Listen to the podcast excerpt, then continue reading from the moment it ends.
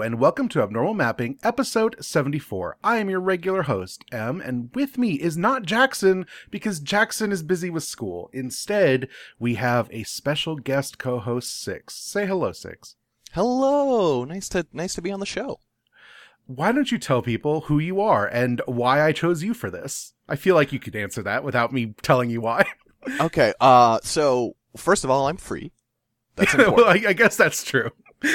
Um, so I am a, uh, I am another, uh, Abnormal Mapping co-host. I'm a co-host on, uh, Novel Not New, which is our, our visual novel podcast here on the network. Um, and also I do a bunch of other podcasts, so I have some podcasting experience. And also I'm a big Fire Emblem fan, and we're talking about Fire Emblem Awakening this week, so. Month, month, this month. Month, even. month. Excuse me. This is a monthly podcast. Of course, I knew that. It's just I. Oh no, I know. You know. Uh, so why don't you tell what are your what is your podcast network? Tell people plug. You get free plugs at the beginning mm. of the hmm. show. Okay, okay. So where I'm, uh, I am one of two people on uh, on Scanline Media. Uh, it's it's we have a bunch of different crap, and I don't really know how we got here. Right? Um, we have a podcast that's about Dota 2, which is a, a MOBA. And uh, if you don't like Dota, don't listen to that podcast because it will be gibberish and nonsense. Uh, but if you do, it, it's a good show. We have fun on there. Uh, we have, uh, Oops All Anime, which is our, uh, patron only podcast, which is we try out anime. Uh, we watch the first couple of episodes and then talk about them and then switch up shows constantly and have guests on and it's really fun. And a lot of the times the show we watch are terrible and that's, that's exciting. Uh, as someone with an anime podcast, I can tell you anime is often very bad.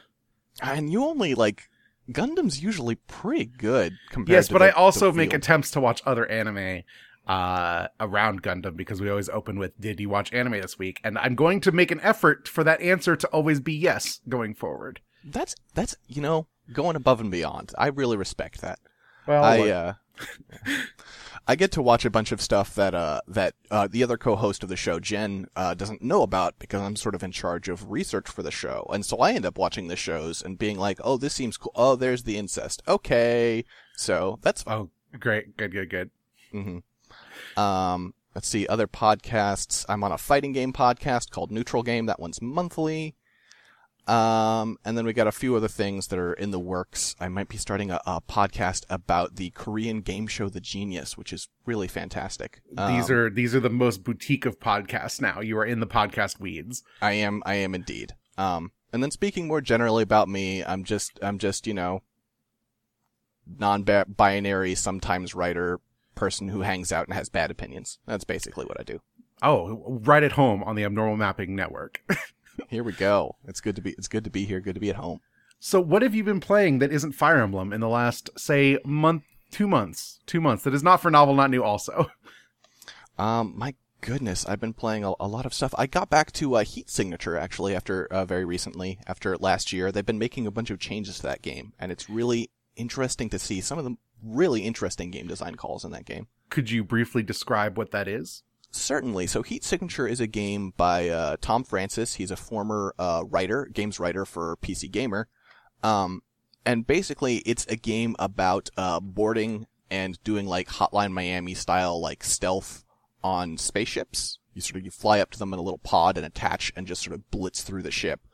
Um, and it's got a cool tactical layer, but the main thing is a lot of the like the gear and the way you do things is way more interesting than your average like action game, right? Like there's a gun that shoots guns. It will teleport every gun on the ground in the area into the barrel of your gun and then fire them. There's a gun that shoots money that is acid. There is a teleporter that will only teleport you to a place for like, I think three seconds and then teleports you back to where you came from. Everything is a little weird. And so it sets up these really interesting situations where you have tools that aren't just straightforward get the job done. They always have some strange quirks and you end up pulling off these bizarre maneuvers to get the job done. Okay. So, so what have they changed recently? Um, so they added, uh, like, the game has kind of a difficulty problem where there's just sort of a, um, you either have the gear to do a job or you don't, right? It's like, you don't have enemies that are like, oh, this is going to be hard, but I can grind away at them. You either have a tool to instantly murder them, or you have no way to hurt them at all. Um, and there's kind of nothing you can do about that. If they have a shield and you don't have a thing that breaks shields, you cannot hurt them. Um, and that's kind of a, a problem. It kind of leads to situations where you get into a job and you're like, well, shit, I'm out of my shield breaker. I guess I just have to walk away now.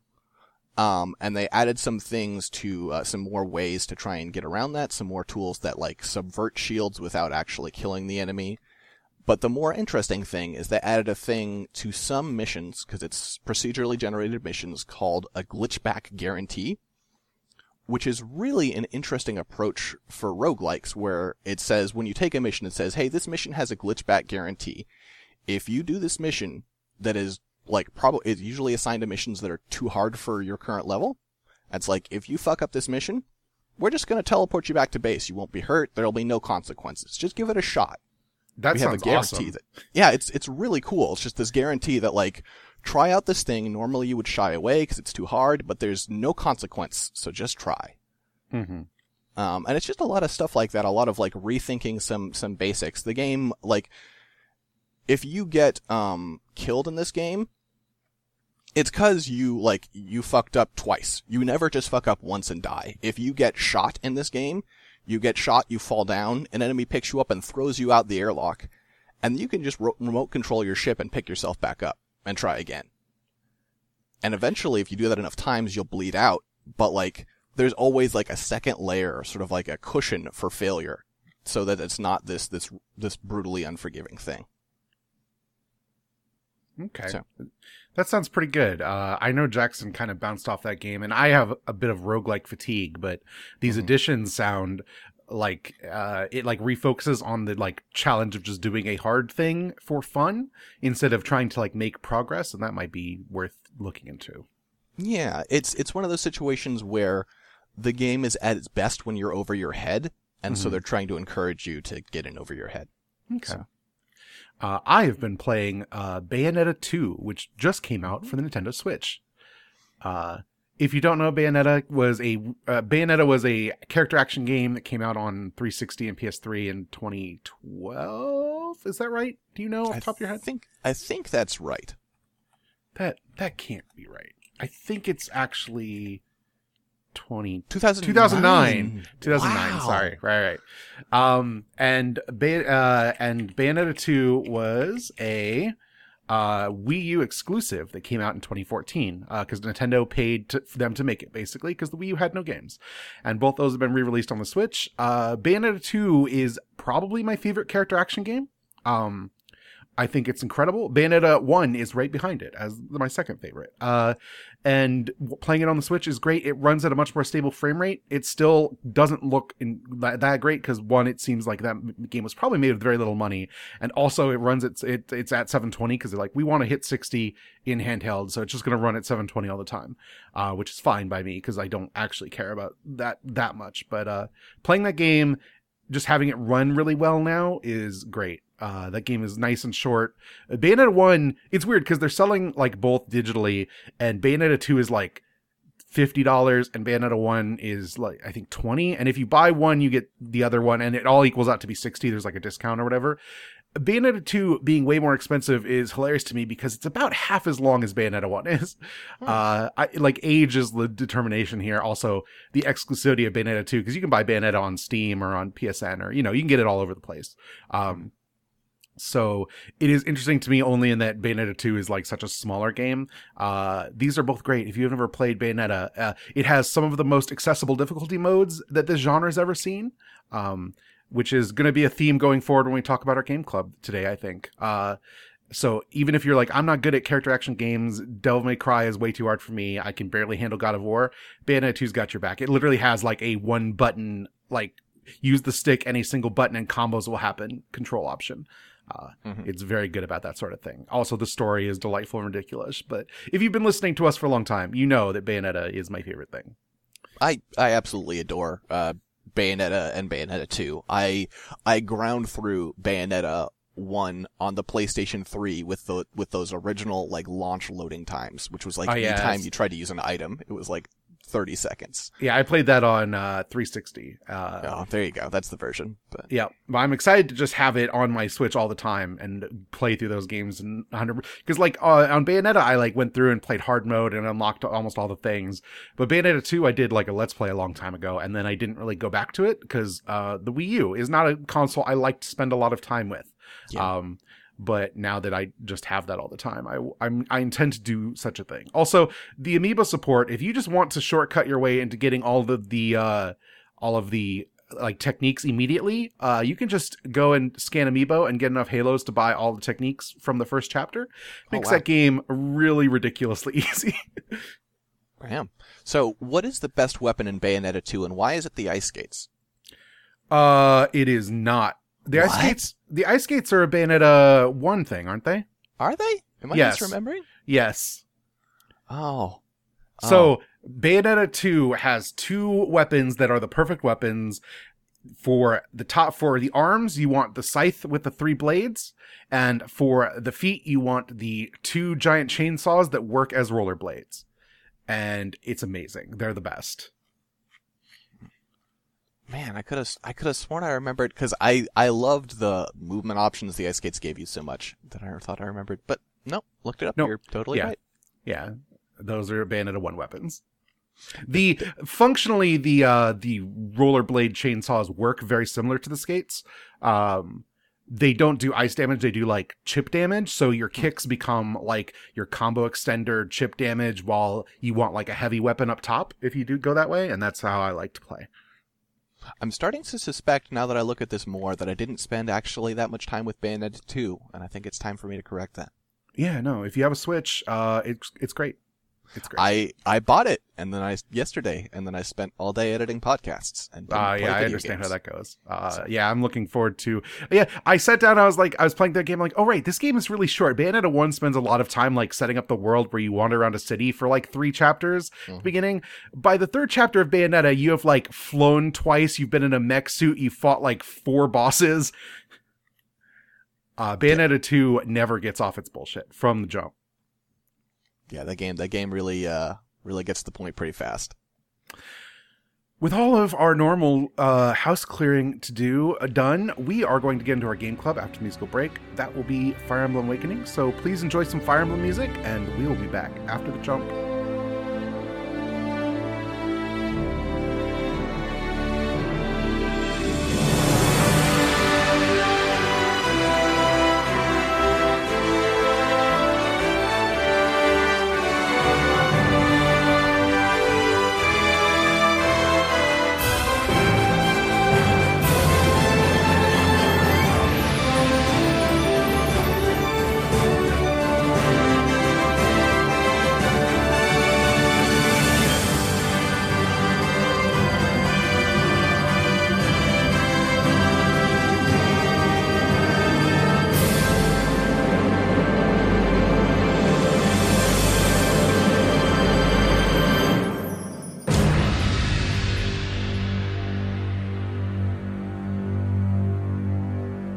Game club this month is Fire Emblem Awakening. This was developed by Intelligent Systems and Nintendo SPD. It is for the Nintendo 3DS. It came out in America in February 4th, 2013. It came out in Japan uh, 2012. This is the 11th entry in the Fire Emblem series and the first one to be on the 3DS. It also was potentially the last Fire Emblem game. We will talk about that. Uh, if you don't know, Fire Emblem is a uh, turn-based strategy game in which uh, you have a bunch of units that are on a grid. Uh, you take turns moving all your units, then the enemy goes. You fight their stats. There is a weapon triangle where some weapons are stronger than others, like a rock paper scissors uh, thing, and you clear like a map, and that's a chapter, and you get story, and you move on. Uh, there's an emphasis on characters standing next to each other in battle, so you get support conversations. Um, and infamously, this game is famous for permadeath, where you, you can acquire like dozens and dozens of soldiers. They're all unique characters with stories and personalities. But if they die in battle, uh, they are basically deleted outside of maybe a character is important for the story. So they stick around, but you can't use them anymore. Um, this game allows that to be optional, and we'll talk about that. Six, why don't you tell the people what this game plot wise is about? Okay.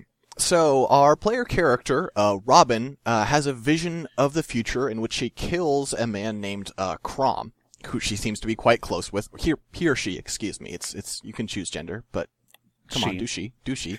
um, and then wakes up in a field with amnesia, uh, con- uh, with Chrom and a few uh, friends standing over her. Amnesia doesn't remember what's going on, but basically signs up with Chrom and starts uh, joins their group called the Shepherds, which protects the com- the kingdom of Ylisse.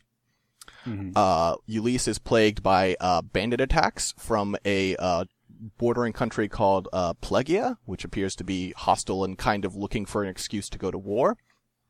And then is also assaulted by a uh, portal that opens up and starts relieving, releasing monsters into the world. Um, it is at that time that they are they also meet uh, a masked warrior who jumps through the that same portal, uh, ca- who calls themselves Marth. Uh, Marth uh, helps at various points, but also seems to have very mysterious uh, motivations. And uh, they move forward. Marth keeps assisting them at various moments, but also never really wanting to fully cooperate with them, and it's very strange. Uh, eventually, uh, things with uh, between Ylisse and Plegia come to a point where uh, they are uh, the leader of Plegia is demanding war, and uh, the leader of Ylisse, uh, Emmeryn, manages to uh, bring an end to that by uh, martyring herself, and thus bringing an end to the war. Um, they defeat the the evil leader, uh, King Gangrel, and that's hey peace peace to everyone because Plegia is now you know leaderless and their tyrant is gone. Uh, two years later, Chrom becomes the new le- leader of Ylisse and uh, has a, a child, and uh, turns out that child is uh, a girl named Lucina, who is actually Marth. Marth is Lucina from the future, who has time traveled back to help save the world and pr- and fight the threat of a terrible being known as Grima. Grima is the reincarnation of the uh, Dark Dragon, uh, which is a Fire Emblem thing that they do in pretty much every game. Uh, so the rest of the game is the fight against Grima.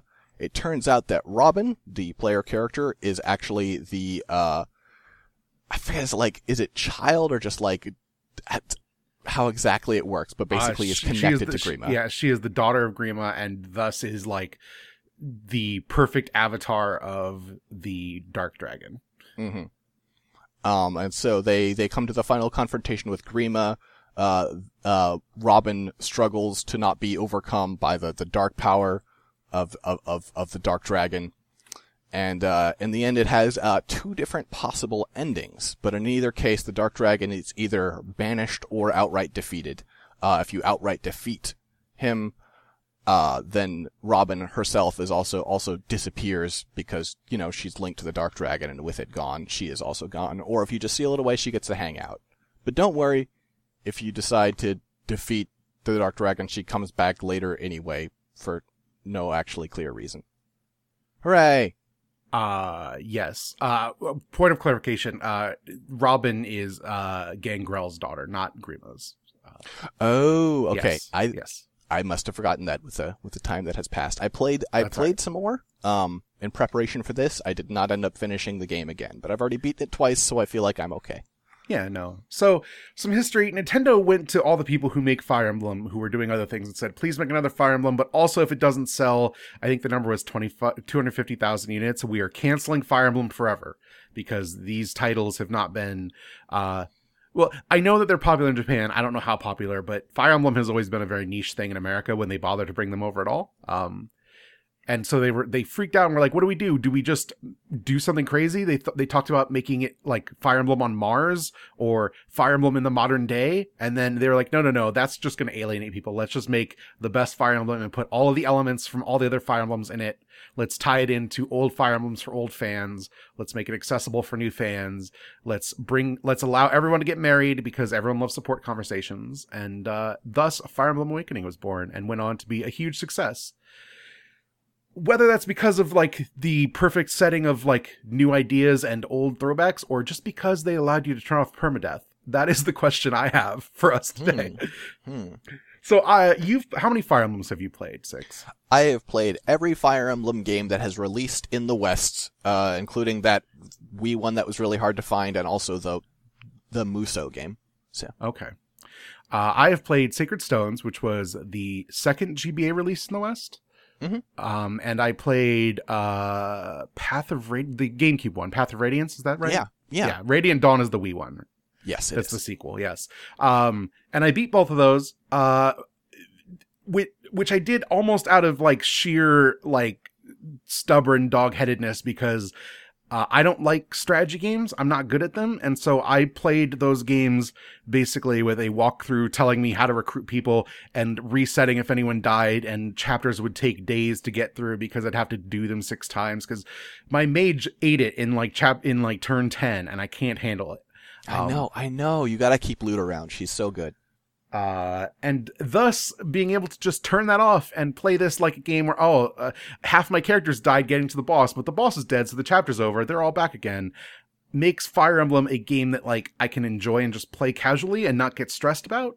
And that's remarkable because fire emblem to me has always been a game about stress and instead it just becomes a game about like characters and uh, like light tactics. Uh I also played on like the easy difficulty setting. So this game, because you can like grind monsters and there's like DLC to get you maps that literally exist only to level up and get gold, this game's really easy if you want it to be. Mhm. Uh, Yeah. But I feel like in part that's probably why it blew up the way other Fire Emblems did not. Because this game is not categorically that different than the Fire Emblems I played before, outside of the mechanics of difficulty being lowered or optionally lowered, like across every aspect of it. Well, and I hate to uh, I hate to, to rain on the parade a bit because this is and this is a thing that I basically like, but I think a large part of Awakening's popularity was that it really leaned into the support system and specifically into the angle of hooking up with cute girls. So supports in Fire Emblem have always been you get together, you, you, two characters stand together, and they get like points every time they do actions next to each other. And then when you hit thresholds, you get support conversations that go like it starts at C rank and goes up to. A- have there always been S? There's always been S rank conversations, right?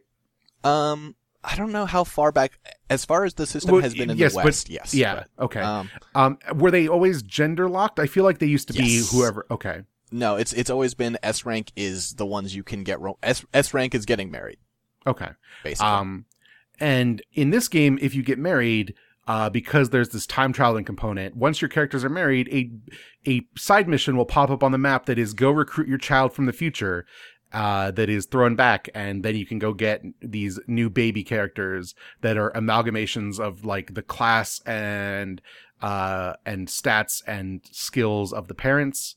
Uh, it is always aligned to the the woman because that's the one that is like guaranteed in a pairing, so they can just like design to that. Mhm. Um, but uh, you end up with a bunch of kids. Uh, and yeah, the part where everyone is pairing off and having relationships, and then kids show up is probably par- a big part of the reason. But it's not as if Fire Emblem didn't have a sort of like I want my favorites to get together and get married element to it before. It just wasn't as like strictly formalized by the plot of the game. sure, sure. They they leaned into it a lot harder with this one. Yes. Um, but I also think if people had one like the 3DS was a much more popular system than like GBA or the GameCube. So Mhm. it's if those games had been on platforms that had blown up, I I think that people would have found the thing they were looking for in those Fire Emblems. Um, but I like it is maybe the perfect storm of like accessibility modes on a platform everyone owns. Uh, early enough that people were like hungering for a big long game like this. It wasn't like there was a 3DS Pokemon to play. Mm. Um, and uh, you know, uh, you anime waifus. For sure, for sure. I'm I'm curious to uh I'm curious to hear your thoughts on the plot and the characterization because part of my experience of Fire Emblem has been that the difficulty is important not because like I necessarily want a good challenge, but because I need a little bit of stress to take my mind off of how the fact that the plot is not that great. So this being my third Fire Emblem, I was stunned that every Fire Emblem I've played is exactly the same game story wise. Exactly. Yes. Uh, there's always a fire emblem object. There's always a dark dragon. There's always warring kingdoms, and oh, this kingdom seems like they're going to be hostile, but then they're our best friends, and the leaders of that kingdom will join us halfway through the game. Uh, and this kingdom is clearly evil and just remains evil the rest of the game and backstabs us, and someone sacrifices himself. All the like obvious plots when you get medieval soldiers uh, like in groups of ragtag armies exist in every one of these fire emblems, and it's not bad, but I like I couldn't imagine being someone who like got really deep into playing all 11 of these. I would just go to sleep. That's that. Yeah. No, as I say, you need that little bit of stress to, to keep your mind off the fact that the pl- like you even played you even played Path of Radiance, which is one of two games where you don't play as the prince or princess of the country you're defending. It's still basically the same game. It is, but you know, it like no, that's that's to us, to us Fire Emblem fans. It's like, oh my god, you're playing as a normal person. This is such a big departure from the series. It's like that's where we're at. It's yep. kind of sad. Um, but uh, the thing that I do enjoy about the Fire, like the individual characters that you recruit, uh, have a bunch of personality and they are mostly fun uh, when they are not like really tropey and obnoxious. Uh, I find them mostly delightful. I like. There's always a boring person I don't want to use. Looking at Frederick uh, sure, sure. in this game, um, but and for other reasons also, but also his personality is like the most boring thing on earth. Um, and then there's always characters that I like just don't like what they're about, like Owain. Like I don't like him at all. Oh yeah, he's he's pretty you, did you know that there are a couple of characters from this game that end up being in Fates? And it was a yes, really, I, really tight pull, and it's him for some reason. Yeah, I, have heard that. Like Fates has like you doesn't it pull in characters from a bunch of Fire Emblems? Like, uh, uh no, it's pretty much just Awakening. Oh, it's just this one. Okay, mm. what's the what's the what's the reasoning behind that? Is there just like a dimensional rift is opened? They actually don't get into it. Um, okay. they're like the the you know the out of the our world excuse is they want to pull. Yes. Um, but in the game, like they're just treated as kind of these mysterious characters who are clearly from somewhere else, but are okay. here are here and hanging out and mixing it up. Yes. Owain is one of the children. He is like, uh, he is basically like a rogue who just shouts like Sentai stuff. He's like fighting for justice. Yep, yep. And then uh, they made him a mage in Fates, which is oh really weird. That's yeah. I guess um, they needed not, more mages. So he's not a mage in this game. He's like a swordsman or something, right? Yeah, it's a pretty big departure. Okay. Uh, and then you have characters that I would expect to hate, but actually really like, like Tharja, who is everyone's favorite booby mage lady in this game. Uh, infamous for all the statues and cosplay, I guess. Yeah, uh, yeah. And she's like creepy and I, I guess the implication is that she's like obsessed with the player character, but I never really had them interact. Um, oh, that sounds like such a great experience. Um, instead, when I like what happened is you get her, and then there's the time skip, and Chrom gets married to someone that like the person that he has the best supports with. Um, the game clearly wants that if you play as a female main character to be the female player character. Uh, it was not for me. It was Sully. So that was fine because I like Sully and Chrom together. That makes sense to me. Um, but then I was like, oh, well, I need to pair everyone off and get their supports up so I can see all these kids because I'm playing this on a deadline. And so I immediately like made a list of who I wanted to pair off. And I decided the funniest thing to pair off would be Tharja and Kellam, who is a big knight. and his whole personality is that he's a gentle giant and he's quiet enough that everyone forgets that he's in the room. Um, and you have so you have this hyper obsessive like creepy mage nerd and this uh, like big boy season uh, champion who just nobody notices when he's around. And they made a really cute pair because their personality traits don't align at all. And it's adorable. Like they were just very, it's just him being nice and her kind of forgetting that he's nice every time. Um, and, uh, it's great because she ends like he, she just ends up basically heaping abuse on him in like a cute anime way. That sounds great. Yeah, I, you did a good job there. I, there yes. are a lot of ways to go bad in this game. Did you know, for instance, that the Avatar can uh, Robin can actually get an S rank with uh, any of the children characters too? What? She's the only one that can. Doesn't that what? make you uncomfortable? Any of the children characters? Uh, I, I assume mean, not her character, like not the one she's like right, right, mother of. No, not not not Morgan, but like no, yeah, you could. You I could mean, I guess technically she is one of the children characters, also. Like she that, came from. That's. I guess that's true. I never thought about it like that. Yes, because she comes from the future as well. It's like a di- slightly different future, or it's it's weird because she comes from the future of the game. She doesn't come from their dystopic future, but she's also like a time displaced displaced person with no memory. Okay. I also think it's weird that some of the characters have memories when they come back from the future, and some of them do not. Uh, it's mostly based on whether or not it would be really inconvenient to the plot if they remembered things. Yes, Which you because know, like uh, the player character's uh, uh, child is Morgan. And he's like a little mage boy, and he doesn't remember a single thing because it would be really helpful if he knew anything about what was going on, and thus he cannot. yeah, yeah, no, that'd be a real problem for the for the sh- for the. I almost wanted to say for the show, uh, for the game. So he he just you know he or she I guess just doesn't Yep. know anything. That's uh that's that's great, I guess. I don't know. It's weird because I didn't realize that there were like limits to who could S rank with people. So I was really trying to get Donnel and Anna together, and then I Mhm. realized Anna can't S rank with anybody. No, Anna Anna's not that invested in all this. She just doesn't No. care that much. That's because she's basically not a real person. She's just the shopkeeper, but a fighter. Did you know that there is an Anna? I think in every single Fire Emblem. Yes, no, I know. That's Yeah. why I wanted to use her. I was like, oh, you're great. You should pair up with uh, Donnel because Donnel is clearly the MVP of this game. Yeah, yeah, no, they are they're both great. That would be a pretty a pretty winning. It's hard to imagine what their relationship dynamic would be. But Yes, no. But I never got to see it because it doesn't exist. Which is interesting to me because that game, to me, this game was sold on, oh, you could just pair up whoever you want. But actually, there's like weirdly very strict things to do. Um, also, because getting the children meant committing to pairs.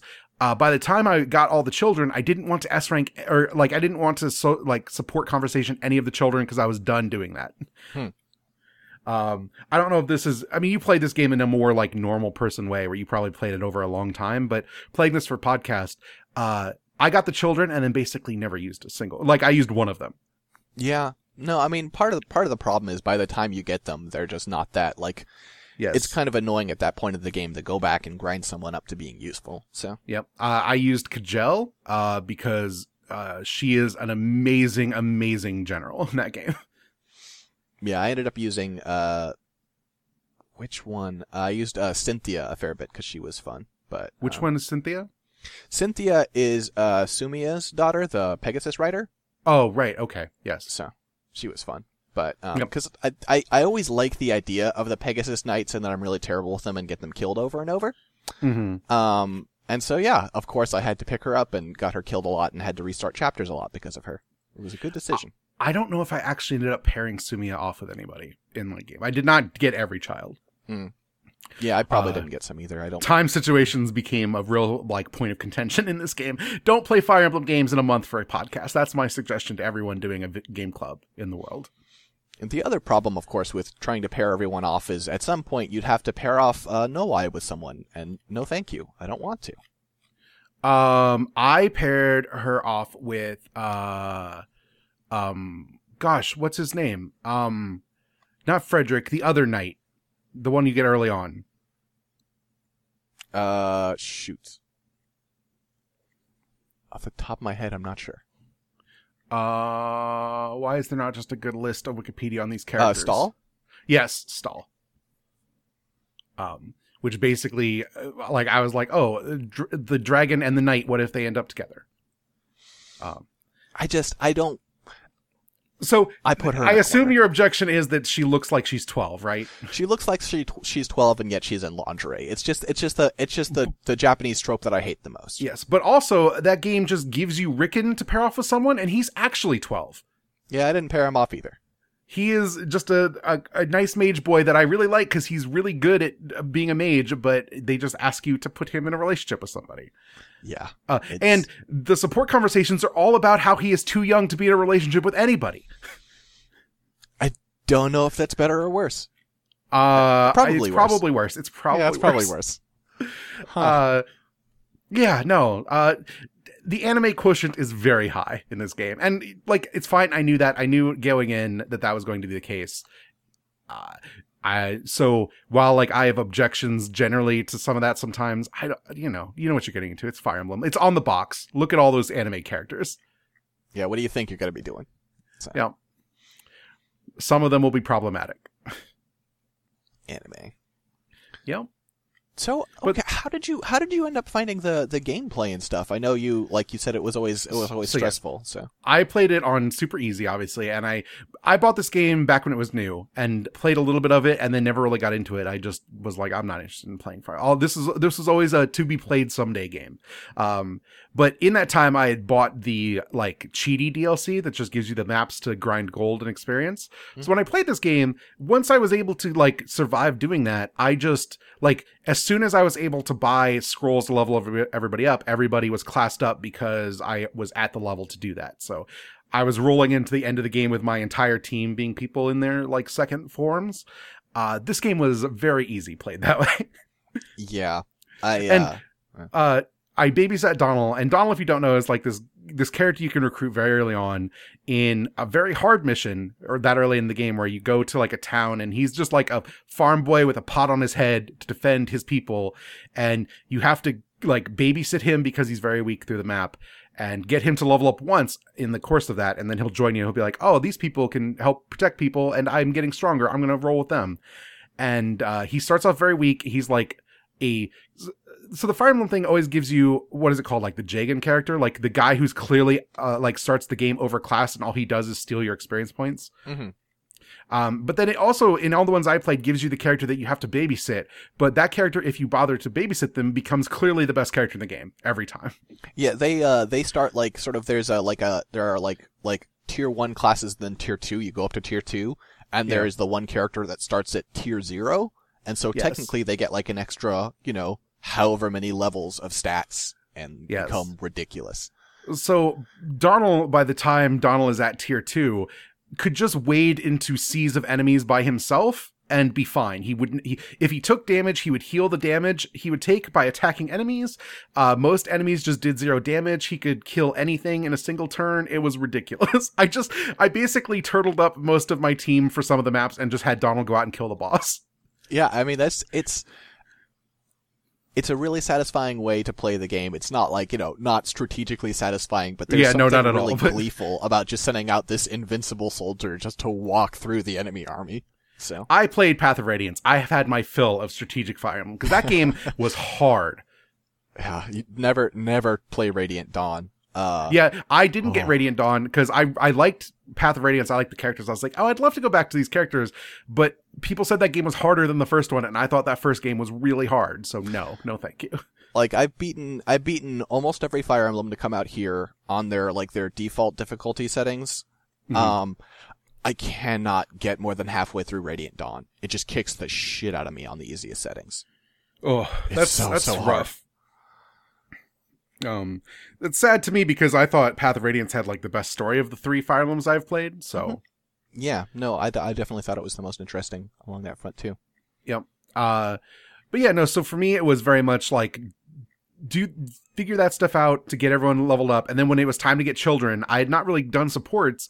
Um, and this game has a thing that it wasn't. I don't think it was in the other Fire Emblems where you could stack, like you could join uh, two characters up and have them operate as one unit. I don't remember that being a thing. No, that's new. Yeah. Okay. So you can just have characters like, oh, these characters join up, and then there's a person in front who does like the main attacking, but they count as a single unit, so they always get support boost. And I think they probably get more support boost than if they were just standing next to each other. And they do like the general, like, you get more evasion and hit percentage because you have two characters next to each other. Um, and that gets you, and because there's just random like mob spawns on the map to grind against, if you just use those characters to fight with, you very easily get everyone's supports up in about three or four maps. It's very fast. Yeah, And so that, that that's how I got uh, all the children very quickly. yeah, it's, they made it a lot easier to grind for supports. In the old games, it was kind of a, a pain in the butt if you tried to max everyone. But Mm-hmm. Yeah, if I'd had more time, I easily could have gotten everyone supports with everybody. That seemed like a little too much work than is necessary in the world. yeah, fair enough. Um, but no, so that that's been my experience in uh and like it's fine. Like I actually enjoyed that this was easier. It does reveal a lot of the storytelling problems when you don't spend two hours trying to get to the next cutscene and instead Donnel kills everyone in five minutes and you just move on. Uh, it's like, oh right, these these stories aren't actually that interesting and are mostly held together string. Um, and it's all down to the personalities. This game happens to have a really good translation. I feel like that gives Mhm. it a lot of character.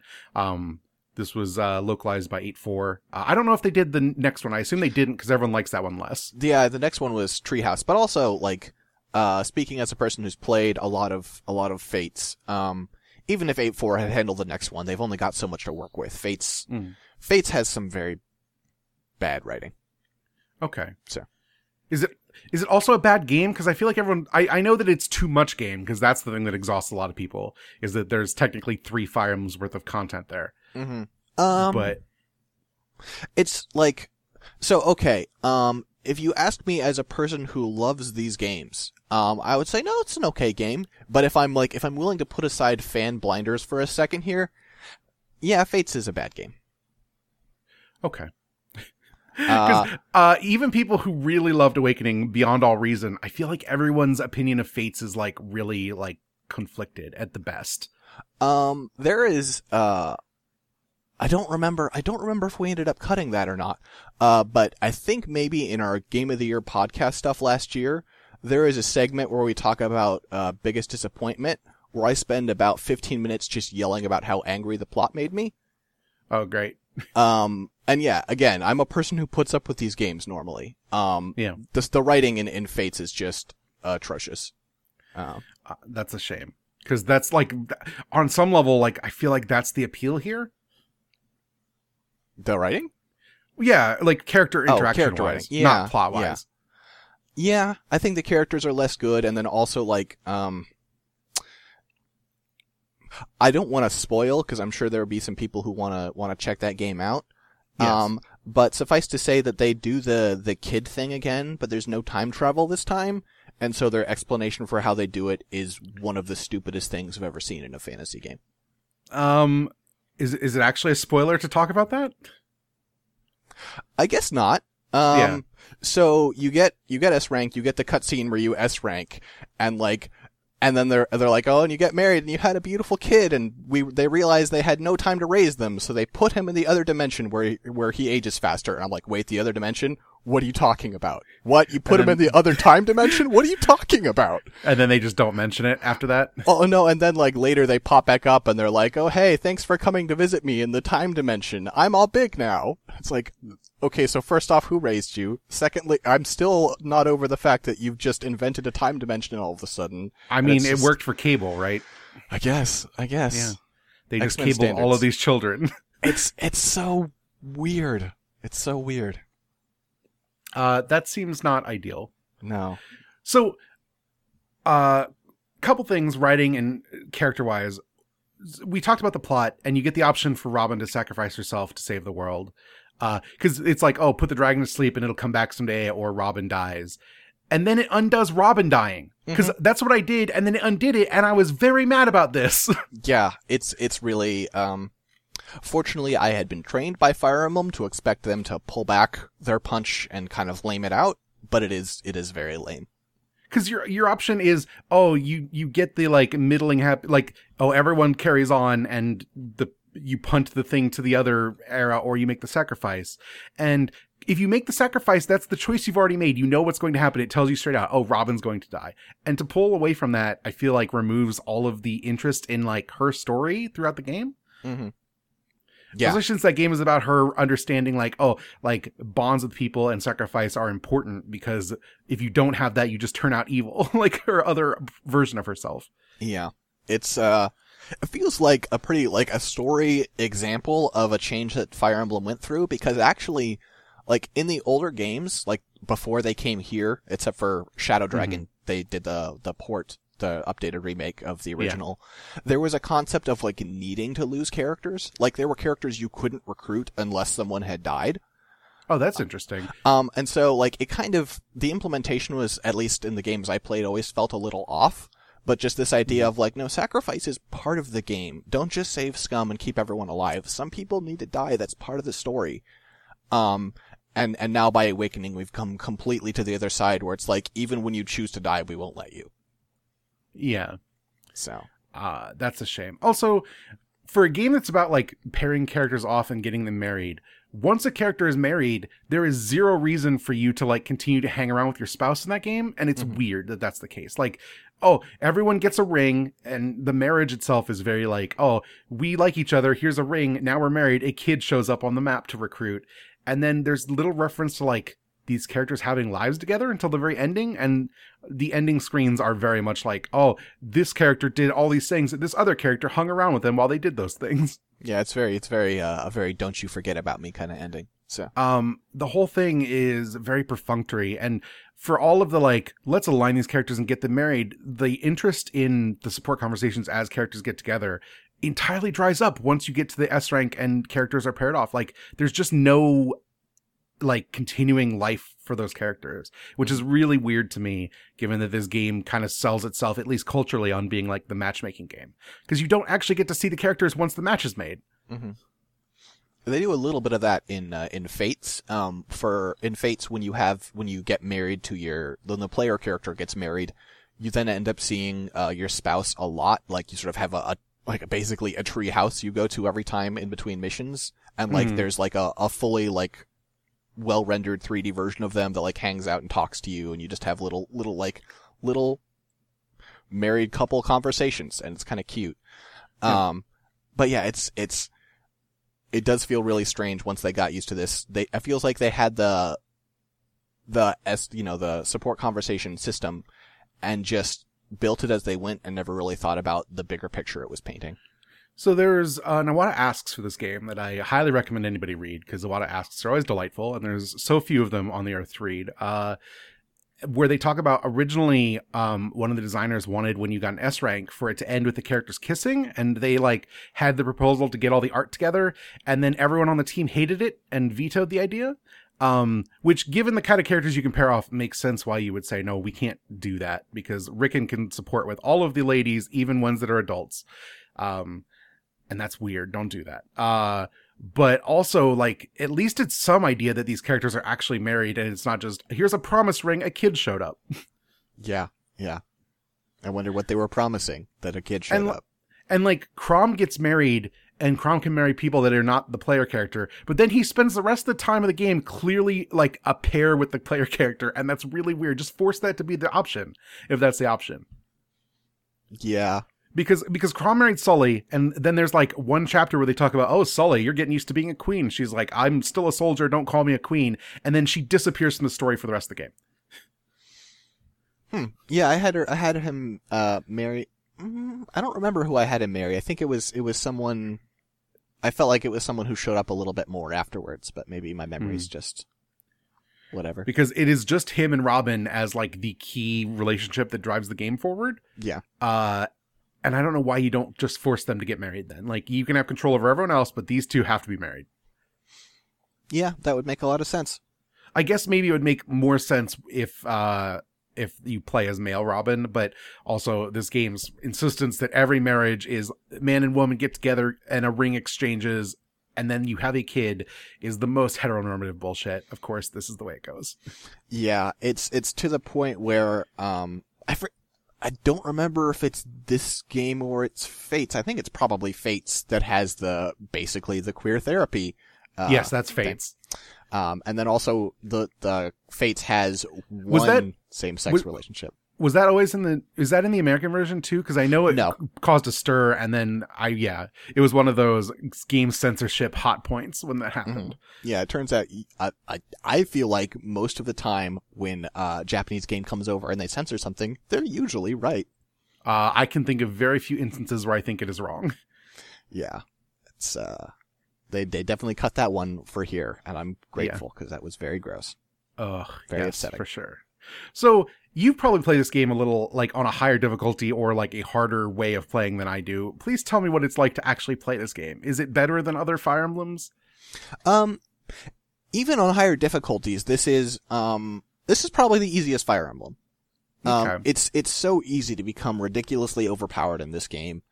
Um, yeah, like again, even on on higher difficulties, my Robin, my Robin was like your Donnel, right? My Robin would just waltz through maps and just murder everyone. Um, it it part of it is because this is the first time they've had a like a custom player character hmm and they really wanted to lean into the custom thing. So your class is just like the class that can do anything and is insanely powerful. Um, Yep. but yeah, it's just, um, it's, it's the most power fantasy I think Fire Emblem has ever been. Cause it's just like you just build your, your team of ridiculous killers and then waltz through the game. Um, compared to that, I think, uh, Fates, well, depending on which version of Fates you play, Fates is kind of like a, a return to form wake up call in, uh, Birthright, Conquest, Conquest, um, is, is the second hardest Fire Emblem game I've played. And then, you know, there's Birthright for people who just want to waltz through things again. But, um, it's kind of interesting to see how this game turns the momentum of this, of the franchise hmm because it's just sort of like, oh, like we leaned into supports really hard and we made the game really like accessible and allowed you to be ridiculously overpowered and didn't care about balance very much and people loved it. hmm So that kind of de- de- determines the direction of the franchise going forward to an extent. That's fair. Um, and then uh, only a couple more things uh, that I had. Uh, this is the first Nintendo game with DLC. Did you play any of the DLC? That was not the cheating maps. I because I only bought those cheating maps. I didn't mess with anything else. I play the beach party map. what is? Please explain to me the beach party map. Uh, so they go to the beach, right? And Uh-huh. everybody's wearing their swimsuits. Wait, is there like custom art for all the characters? Uh, not all of them, but a lot of them. Uh, Yes. Is is the custom art entirely for the ladies? Uh, almost entirely for the ladies. Yeah, of course. and uh oh no they're at the they're at the beach and then monsters attack and like oh no they've got to fight in bikinis that's awkward God. Okay. Great. no you're good actually it turns out Yeah, no. Uh, yeah, no, I remember there being like a big kerfuffle about, oh, Nintendo getting into DLC, things are going to be ruined. I feel like the last four year, four or five years have not been the, the amount uh, that content is locked to amiibo is much more objectionable than content on DLC stuff in Mhm. Nintendo games. yeah i think they're they're still working their way up to where everyone else has been for a decade so except for their phone games, which is just bad. yeah Yeah. no Do you fair. play Fire Emblem Heroes? I played some fire emblem heroes um and then i If, uh, realized if people don't know, Fire Emblem Heroes is the mobile game, which is Fire Emblem, but also it is very much like a gacha. You pull characters and feed them to characters kind of game, right? Mhm. Yes, Yeah. yes. And I realized the only thing I liked about it was the gacha. I didn't like playing the game. I just like drawing it and being like, "Oh, there's one of my faves." And I was like, oh, you just you just want a playing. gallery of JPEGs. I do. And then I was like, Yeah. "Oh, let me just stop playing this actually then." Mm-hmm. So, Um, and then also this game is a really interesting to me like collision of like 3DS design esthetics Mhm. Uh, this was des- developed before the specs for the 3DS were nailed down, which is why the character models are like, even for a 3DS game, weirdly low poly. Like characters don't have feet, infamously, because they didn't know if they were going to be able to render characters that had like full proportions. Um, and the game does a lot of like weird UI scaling in the 3D. Like the maps are 3D planes, but the characters and UI elements are 2D, and the ways that those are layered in 3D are really is really interesting to me as someone who kind of misses the 3DS being a console that can play games in 3D. Um, though the actual battle combat scenes in 3D, I feel like are really badly like rendered in three dimensions. yeah, they're kind of they're definitely kind of clumsy. Um, Yeah, uh, part of it is like the era of that game for sure. Part of it is the weird like the combat. I feel like has like a lot of weird like effects work on it, and so it just feels like all the dust that enemies kick up and all the spark effects just always seem like they lose uh the 3D cohesion. Like they just turn into blurry, ghosted images of themselves all the time. Hmm. And I have a new 3DS which does the like the camera looks at your eyes and adjusts 3D on the fly thing. Oh, see, I was a little bit lost because I for- I didn't realize that's what you like. You meant like 3D, 3D, not like yes, no, the actual 3D part of the 3DS. Okay, yeah, I I uh I had a 3DS and I gave it away and bought a 2DS because Oh, I okay, hate 3D. yes. But it's just like That's fair. it's just because it gives me a headache, you know. Um, yeah, no, I don't use it very often because it does make my eyes tired, especially when the 3D is not great, like this game. But I do, it is calling out, you know, we're playing a 3DS and I, I think the 3D stuff was interesting and I'm sad more games didn't do interesting things with it. So I'm a little bummed. It always gives me a headache because it seems like a neat idea. it, it definitely makes my eyes tired. I don't get headaches, but I get eye strain like crazy when I play games in 3D too much. I uh I saw uh Avatar in theaters in 3D. Mhm. And uh, afterwards, I had to like lie down in a dark room with an ice pack on my head for like an hour and a half because it just Oh. hurt. I don't handle 3D well. Uh, I feel that way about just having watched Avatar from That's- the writing perspective. you know, now that I've been to think about it, maybe it was just that. Hard to say. Yep. Uh, but yeah, no, this game, it's weird because like I would have called myself like someone who is interested in Fire Emblem, but in playing this game, I feel like I'm over Fire Emblem now.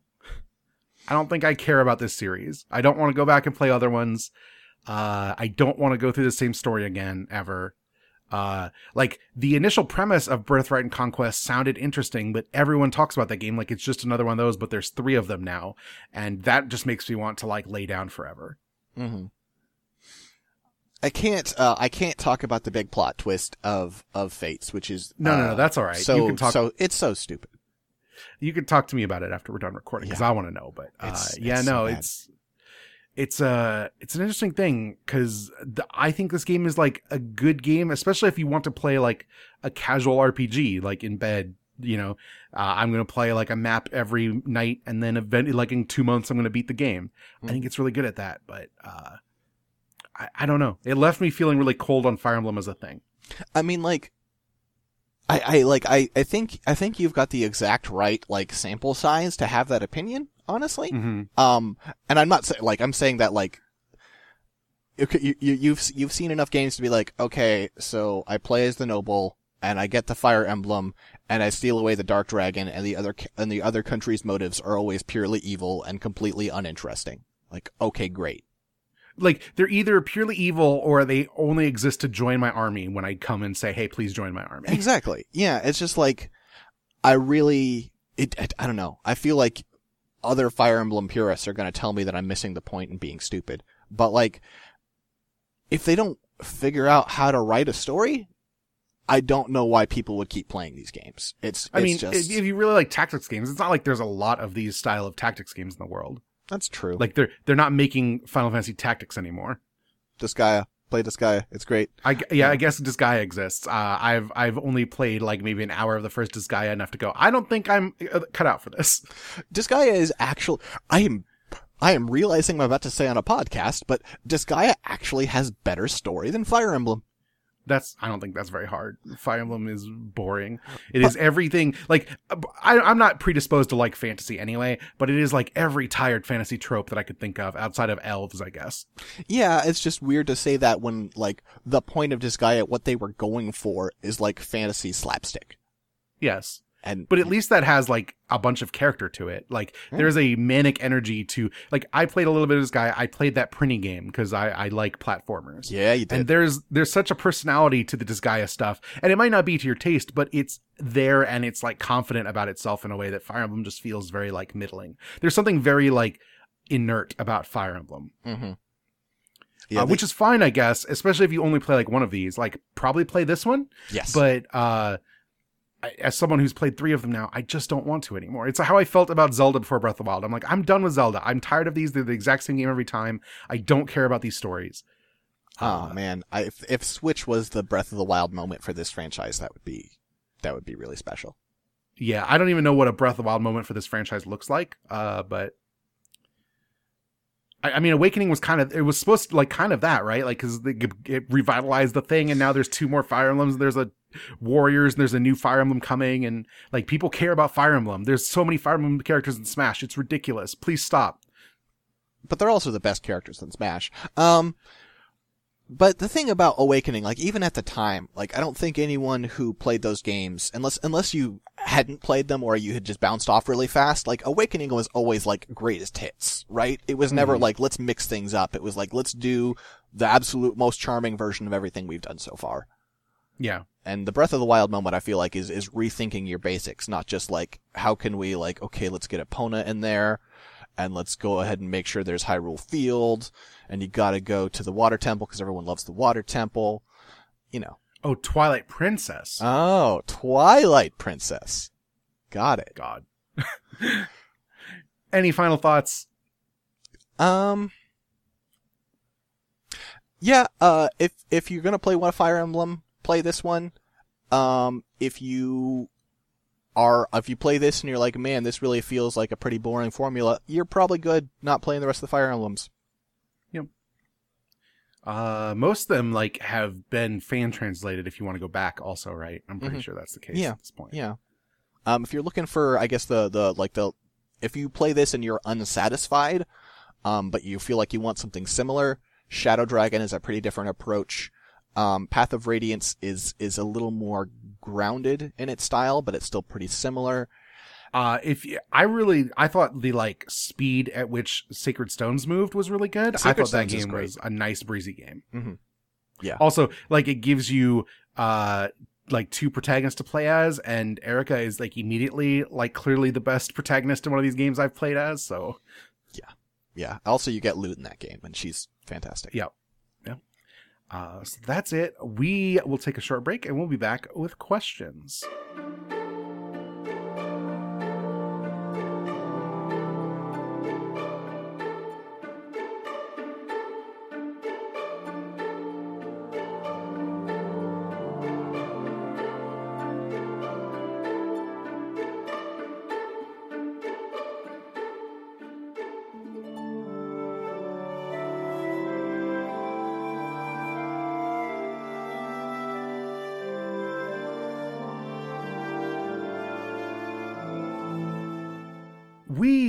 Have questions. If you want to send us questions, you can send us an email podcast at abnormalmapping.com. I have one Twitter question and one email question. Six, which would you like first?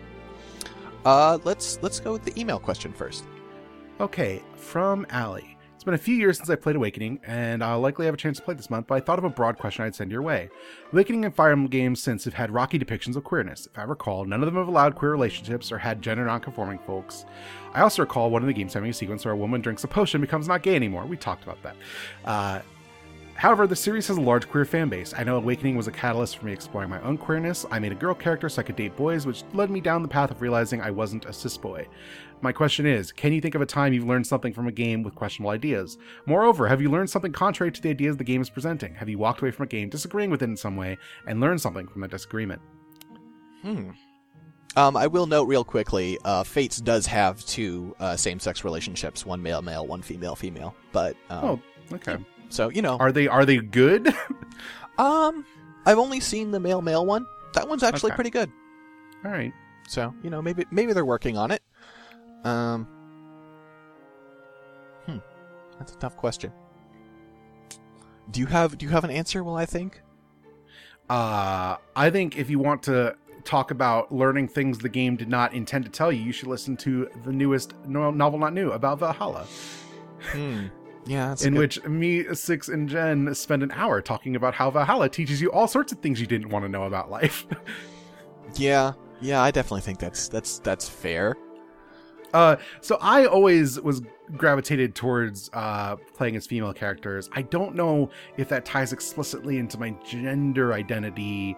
I feel like that came way more from like anime and TV shows and books than it did video games. Um, I just think the aesthetics of girl stuff is cuter, which I guess is maybe part of that, but whatever. Yeah. Um, but uh, you know, you could look at uh, if you go back and look to at the things that uh, me and Jackson talked about when we played Final Fantasy seven and eight specifically. There's a lot of conversation about those games having reads that are not necessarily what the game is actually about. In Final Fantasy VII's case, the people who make Final Fantasy VII don't know what Final Fantasy VII is about anymore. So please watch Advent Children and remember what the game was, and go what they don't know what they're talking about, and they made the game. Yeah. I actually I actually have a good answer. I thought of a good answer. Okay. So, um, my answer is actually with World of Warcraft. Um, that that game kind of unintentionally taught me that factionalism is bullshit. Okay. Um, because that game is uh, so two things. One, that game is all about World of Warcraft, and then like every expansion or two, they have to be like, wait a minute, we forgot the war. Let's get back to war. So uh, I want to ask you a question about World of Warcraft. Sure. Uh, and then the other one is just like the way that because they want to set up these factions, they reduce every race faction to being a caricature that is often pretty racist towards some group in the real world. And it's like, Yes. oh wait, this is just all awful. Okay, Yeah. cool. So everyone I know who plays WoW, and I've never played WoW, I've never played Warcraft, like this is speaking entirely from ignorance, is ride or die about being like Horde and hates the Alliance. Mhm. Is there actually reason for this other than the fiction says that the Horde are like the quote unquote like ragtag, like non-human bad guys and the Alliance are like the cops? Is it Uh, just that? Is that all it is? It's kind of that. I mean, okay, so full disclosure, I'm the cops.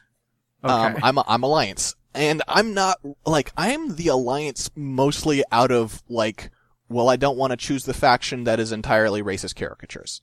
Um, Mhm. I don't want to choose the faction that is like, oh, look at the orcs. They're just, they're big and strong and stupid and they're just angry all the time. They can't help it.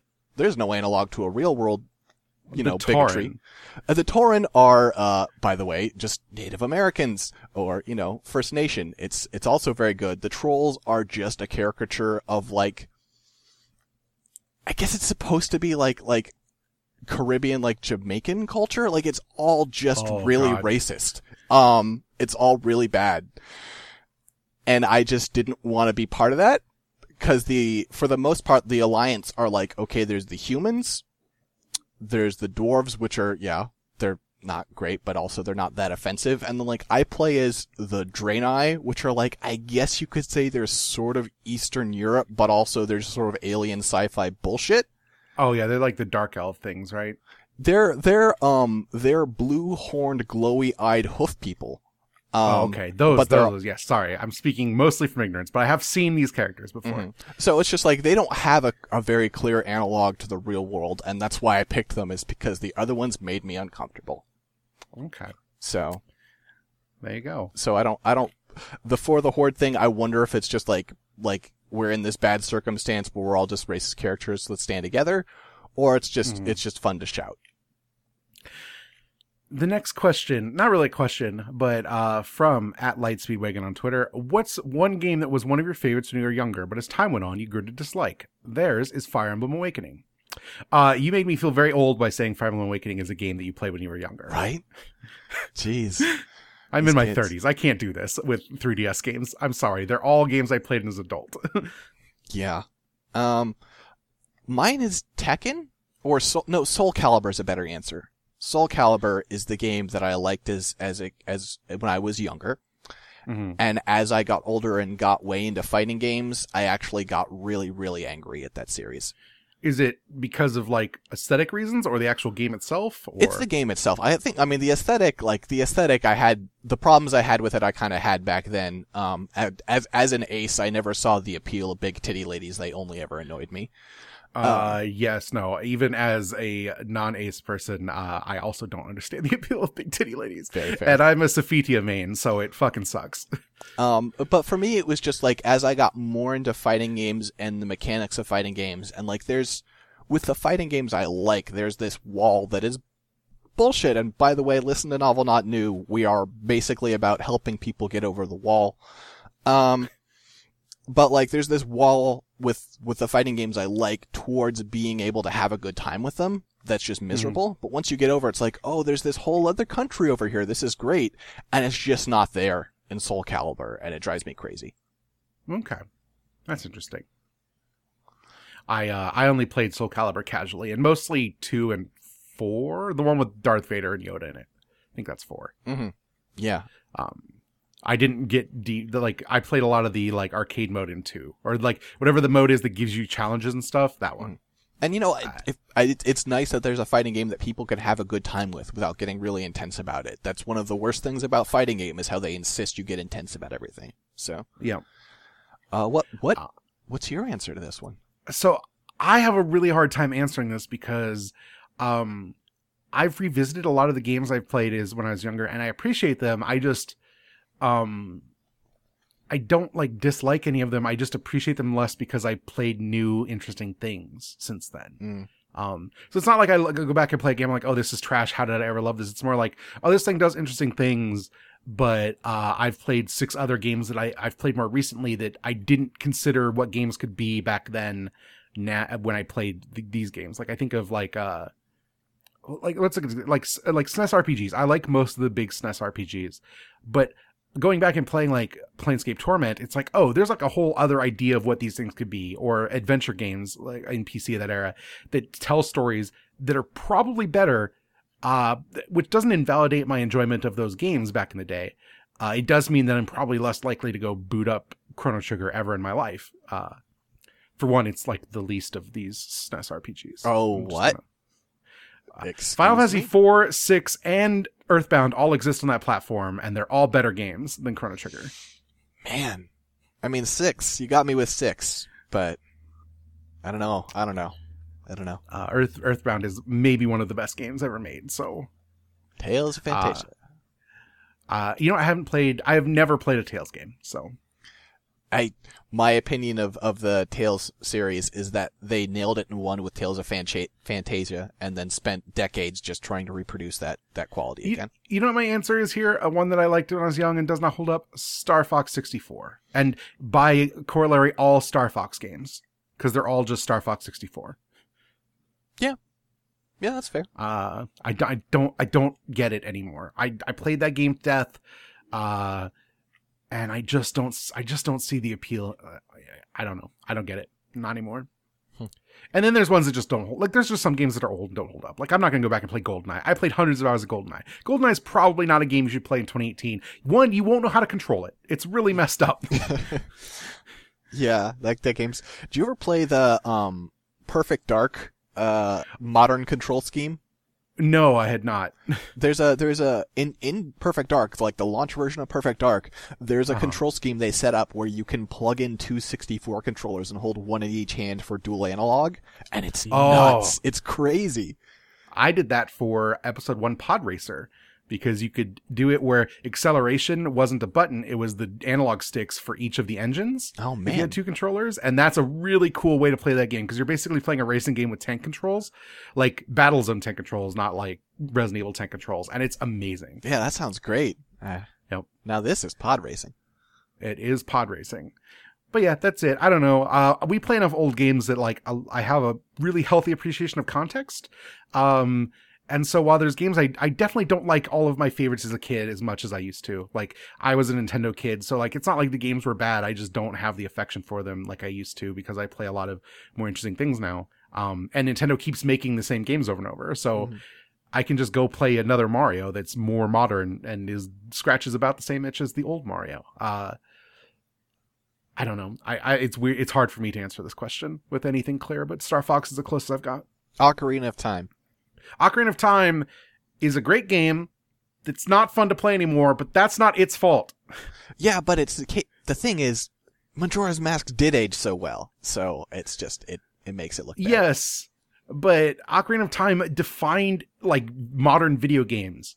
Still, like every game is still Ocarina of Time on some level. yeah, you're not wrong. and it's not uh, it's not that game's fault that every game stole everything from it immediately and thus it feels like the most empty thing because all of those mechanics are just things you accept as that's how games work now Yeah, but i remember the first time i played ocarina of time in like a demo kiosk that i went to a sears to play and i'd never played anything like it and it was wild Yeah, yeah. I remember. I remember spending a lot of a lot of long hours with my friend trying to figure out a bunch of side quests and stuff. It was, quite the game. and and that big epic game takes like about six hours to beat now Yep. it's very short uh anyway that that's what we've got uh six do you want to plug scanline media one more time Sure. So just I'll do the the quick version of the plug.